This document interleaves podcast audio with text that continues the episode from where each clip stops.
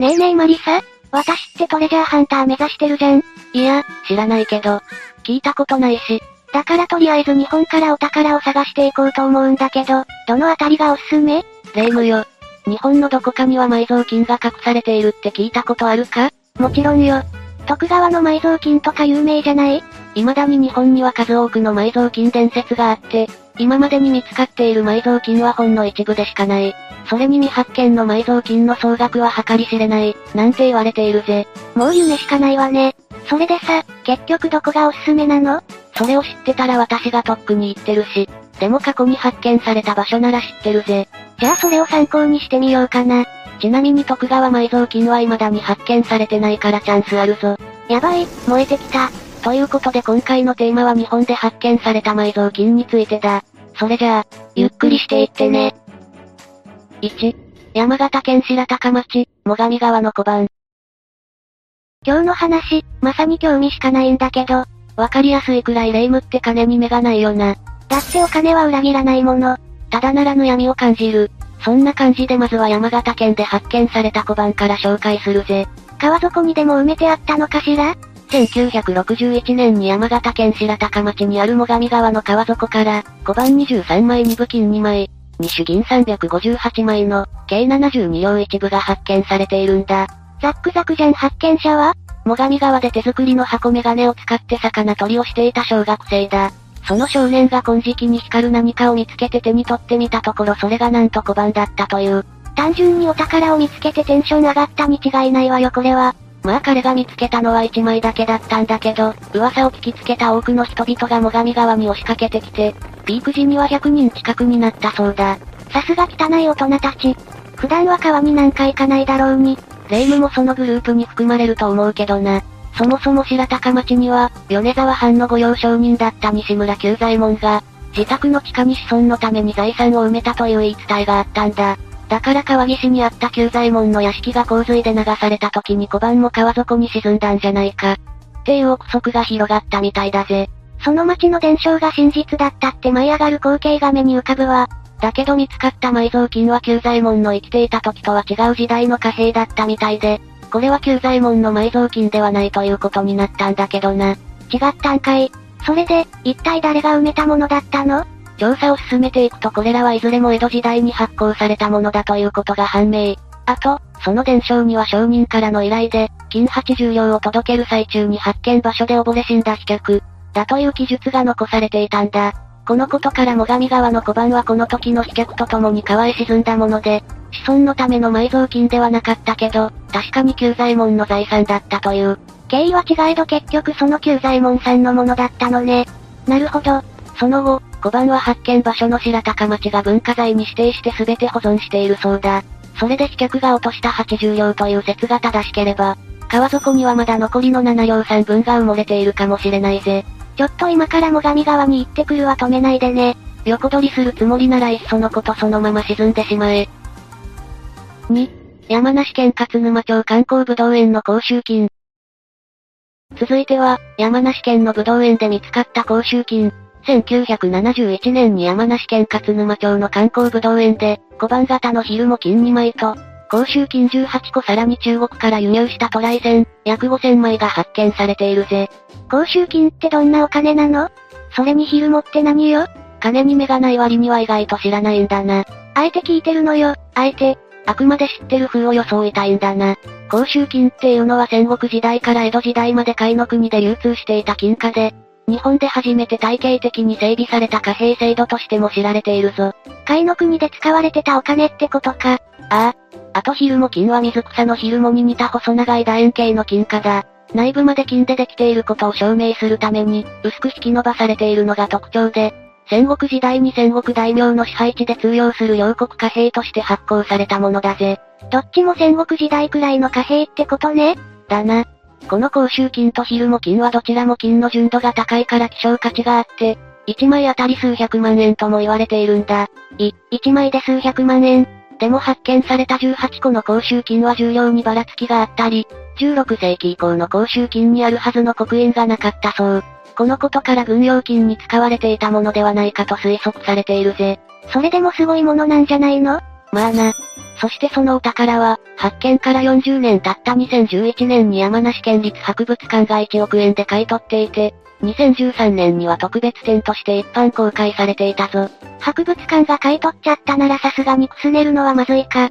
博物館が買い取ってなくてもくすねるのはまずいから。さん. 埼玉県蓮田市埋蔵銭、埼玉県長瀞町光明寺の小判。次は、埼玉県で見つかった埋蔵銭と小判だ。まずにせんじゅうはちねんに埼玉県蓮田市黒浜の荒い堀の内遺跡で、亀の中に入った大量の埋蔵銭が発見されたぜ。次は遺跡から発掘パターンなのね。ああ。荒い堀の内遺跡は、岩槻城の主人である大田助政の家臣だった、野口多門の館があったとされる場所だ。それでにせんじゅうはちねんじゅうがつから県道建設工事のために発掘調査が始まって、埋蔵銭以外にも戦国時代の堀や井戸、陶磁器などの遺物が見つかっているぞ。遺跡って何が出てくるかわからないから楽しいよね。私も来週あたりに行ってこようかしら。勝手に掘ったら怒られるからな。絶対に掘るなよ。それで埋蔵銭の正確な数は分かっていないけど、亀の大きさからじゅうまんからにじゅうまんまいと推定されていて、一度に出土した古銭の量としては国内最大量となるぜ。やるじゃない埼玉県。さらに亀の中からは永楽通報や戒厳通報などじゅうきゅうしゅるいの古銭が確認されていて、出土した古銭の年代から埋められたのはじゅうごせいき以降だと考えられているぞ。そして瓶の中からは他にもにひゃくろくじゅっかんと書かれた木簡が見つかっていて、仮にこの数が正しいとすると亀には現代の量にしてにじゅうろくまんまいの古銭が入っていることになる。埋めた時に見つけた人のためにわかりやすくしておいてくれたのかしら？もしかしたら、そういう親切な理由かもしれないな。それでこの埋蔵銭の価値はどれくらいなの？さすがに小判ほどじゃないでしょ？埋蔵銭の価値は実際の古銭の量によっても変わるけど、この埋蔵銭は約さんぜんまんえんほどみたいだぞ。にじゅうまんまい以上もあるとはいえ、そんなにするもんなのね。そしてにせんにねん埼玉県長瀞町の光明寺では、排水管の埋設工事が行われた際に、境内の地下から瓶に入った小判さんじゅうはちまいが発見されているぜ。お寺ってお宝の匂いするよね。そういうの埋まってそうだもん。正直私もそう思ってる。それでその小判は縦ろくセンチ横さんセンチ重さが じゅうさんグラム で、こびりついた土を落とすと黄金色に輝いて、表面には一両らしき刻印があったそう。この小判を発見した住職は昔の住職が後継者のために埋めたのだろうって言ってたけど、詳細は不明のままなんだ。あくまで勘だけど、なんか知ってそうな気がする。言い伝えとかで何かしら知ってるかもしれないな。わからないけど。京都市聚楽台跡、埋蔵金。次は京都の聚楽台跡で見つかった埋蔵金だ。詳しい年代は不明なんだけど、昭和さんじゅうねんだいに京都市上京区千本通りの聚楽台跡で水道工事を行っていたところ、地中から小判や一部金が発見されたぜ。聚楽台って有名なの？なんか難しい名前してるけど、聚楽台っていうのは安土桃山時代に豊臣秀吉が京都に建てさせた邸宅だぞ。あと秀吉が政治を行う政調の役割も兼ねていたんだ。あの秀吉さん監修の邸宅。これはお宝が埋まっててもおかしくないわね。だけど聚楽台はたったのはちねんで取り壊されてしまったから、現在でも謎に包まれていることが多い。しかもその内部には家具や調度品に至るまで黄金が使われていて、かなり豪華な作りだったみたいだぜ。もう埋まってるでしょ。もはや埋まってなきゃおかしいでしょ。そんなことはないけどな。あと秀吉には総額さんびゃくちょうえんと言われる日本最大級の埋蔵金伝説が伝えられているって知ってたか？そ、そうなの？徳川の埋蔵金じゃなくて？ああ。だから豊臣家ゆかりの聚楽台で発見された埋蔵金は多くの人々が、豊臣埋蔵金じゃないかって期待を抱いたんだぜ。だけど発見されたのは慶長小判ななまいに慶長一部金にじゅうまいで、今の価値にしてせんにひゃくまんえんほどだった。いや、それでも十分すごいんですけど、これらはどれも江戸時代のものだったことから、秀吉との関連はないと結論付けられることに。現在ではこの埋蔵金は江戸時代に商人などが埋めたものなんじゃないかって考えられているぞ。なんか秀吉さんの埋蔵金じゃないからってがっかり感出てるけど、十分すごいことだからね。まあそうなんだけどな。秀吉の埋蔵金とか出されたらさすがにかすむよな。マリサの感覚ってどうなってるんだろ。ご. 東京都新川、鹿島清兵衛の埋蔵金、東京都銀座、小松ストアの埋蔵金。続いては、東京で発見された埋蔵金だな。やっぱり東京にもあったのね、埋蔵金。もちろん、せんきゅうひゃくろくじゅうさんねんに東京の中央区新川にある日清西友本社ビルの改築工事現場から、江戸時代の天保小判せんきゅうひゃくまい、天保に資金が約ななまんはっせんまいが発見されたぜ。当時の時価でろくせんまんえん、現在ならじゅうおくえん以上になるんじゃないかなんて言われているぞ。今までとは桁が全然違った。さすが東京。この埋蔵金は梶間家の屋敷跡から発見されて写真の現像液を入れるガラス容器に入れられていた。梶間清兵衛の埋蔵金だと騒ぎになったんだぜ。失礼ですけど、一体どちらさん？梶間清兵衛は明治時代の写真家で豪商の跡取りに生まれながら、趣味の写真を生業にしていた人物だな。その破天荒な生き方は森鴎外の小説百物語のモデルにもなったほどだぞ。とりあえず有名な写真家さんってことね。だな。それで調べによると江戸時代の半ばからにひゃくねん以上もわたって酒問屋を営んでいた梶間屋の先祖、きゅうだいめ梶間清兵衛が埋めたものであると判明。その後、埋蔵金はその子孫に返還されたぜ。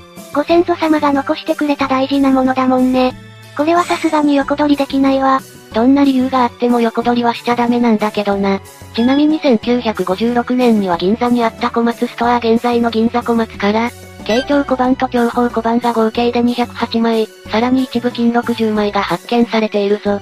あの大人の町、銀座で？ああ。小松ストアが大規模な本館改築工事を行っていた工事現場から発見されたんだ。これらは江戸時代の小判の中でも最も金の純度が高いとされる希少なもので、さらに銀座のど真ん中から小判が発見されたということから一躍話題に。まさか銀座のど真ん中で見つかるとは誰も思わないもんね。だな。それで小松ストアは速やかに所有権を放棄して、国の埋蔵文化財として上野の東京国立博物館に寄贈。現在でもちゃんと保管されているぞ。それだったら、私に所有権を譲ってくれてもよかったのに。なんでだよ。こんな感じで、梶間清兵衛や小松ストアの埋蔵金が見つかった昭和さんじゅうねんだいの東京は、まさにゴールドラッシュ状態。実は他にも埋蔵金とかが発見されていて、そんな驚きの時代が東京にはあったんだぜ。やっぱり夢があるところだわ、東京。そりゃ若者が上京したくなるわけだよ。埋蔵金を追いかけて。埋蔵金じゃない。夢な、夢。ろく. 東京都福生市、中世大量埋蔵船。もう一つ、東京で発見されたものを紹介しておこう。せんきゅうひゃくきゅうじゅうごねんに東京の福生市で造園作業の最中に、中世大量埋蔵船が発見されているんだ。中世大量埋蔵船？見つかったのは中国の北宋時代きゅうひゃくろくじゅうからせんひゃくにじゅうななねんの高位船を中心としたろくじゅうにしゅるいで、それがごせんまいほどだな。ちょっと聞き慣れないけどそれは価値のあるものなの？まず日本の貨幣はじゅうにせいきこう半から江戸時代になるまでは主に輸入に頼っていたって知ってたか？知るわけないよな、ごめん。失礼か。それで奈良時代には銅海砲が鋳造されたんだけど、あんまり普及しなかったから、平安時代の日本では絹や米などの物品が貨幣の役割を果たしていたんだ。だけどじゅういちせいきごろから大陸と貿易を行う九州の商人たちによって銭の使用が盛んになっていって、次第に広まっていくことになった。ほうほう。やっと銭が一般的になってきたって感じだね。ああ。それから銭の価値は銭の質に応じて決まっていて、輸入されたものは一般的に高い価値とされていたぞ。これは日本に限ったことじゃなくて宋の時代に鋳造された宋銭は、アジアはもとよりアフリカでも通用したから価値は極めて高かったわけだ。とりあえず価値の高い銭が大量に発見されたってことでいい？だな。それで福生市の観光物である福生歴史物語によると、この中世大量埋蔵船が埋められたのはじゅうろくせいきこうはんと推定されていてまさに戦国時代真っただ中。そんな戦乱の時代にこの中世大量埋蔵船が埋められたんだけど誰が埋めたのかは明らかになっていない。みんなの代表として代わりに聞くけどさ、現在の価値に換算するとどのくらいなの？自分が知りたいだけだろ。これを現在の貨幣価値に換算することは難しいとのことだけど、奥はくだらない金額になるそうだぞ。普通にお宝だったー。なな. 熊本県合志市、埋蔵船。最後は、熊本県で発見された埋蔵船だ。マリサのことだから最後に東京とかを持ってくると思ったんだけどな。いや、このエピソードが個人的に好きということでこれを最後に話すことにした。マリサがそんなこと言うなんて珍しいわね。まあな。それでせんきゅうひゃくはちじゅうろくねんの熊本県合志市で個人宅から大量の古銭が発見されて、騒ぎになったことがあったんだ。ちなみにこの古銭は敷地内にあった古い蔵を取り壊す時に出てきたものだったそう。まさか自分の家にそんなものが眠ってるとか思ってなかったでしょうね。それで中身は？発見されたのは、大量の官営通報や仙台通報、戒厳通報などが混ざったもので合計さんまんまい以上。純国産の官営通報でこれだけの量が一度に発見されたことはなくて、見つかった埋蔵金の規模としても、九州最大だと言われているぜ。それが個人宅からとか発見した人かなり驚いたでしょ。多分な。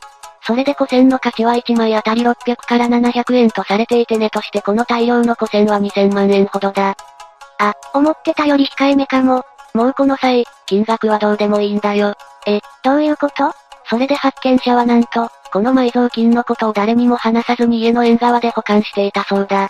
そして発見した翌年の夏、畑で巨大なスイカが採れたということで役場に報告して見に来てもらったところ、スイカよりも古銭の方が目立ってしまったという。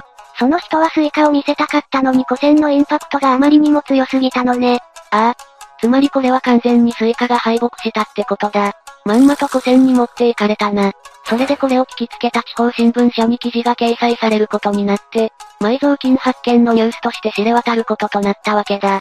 スイカのせいで公になっちゃったのは分かったけど、その後古銭はどうなったの？どうやらその発見者は古銭の保管場所に困っていたみたいで、その後に埋蔵銭をすべて役所に無償で寄贈したそうだ。その人には古銭よりスイカの方が価値のあるものに見えたって話だね。ああ。人によって価値観っていうのは全く違うものだってことだな。これで日本で発見された埋蔵金についての解説は終わりだぜ。埋蔵金って意外と発見されてたのね。こんなに多いとは思ってなかったわ。今回紹介したのはほんの一部で、まだまだ色々見つかってるんだぜ。そうなの？これは探しがいがあるわね。それで、どこから攻めるのか決まったか？あれこれ考えるのは面倒くさいから、とりあえず上から攻めていくことにしたわ。上からって、まさか北海道？うん。ということでしばらく留守にするから、あとはよろしくね。次に霊夢と会うのはいつになるんだろうか。というわけで、今日の動画はここまで。動画が面白かったら、高評価とチャンネル登録よろしくお願いします。最後までご視聴いただきありがとうございました。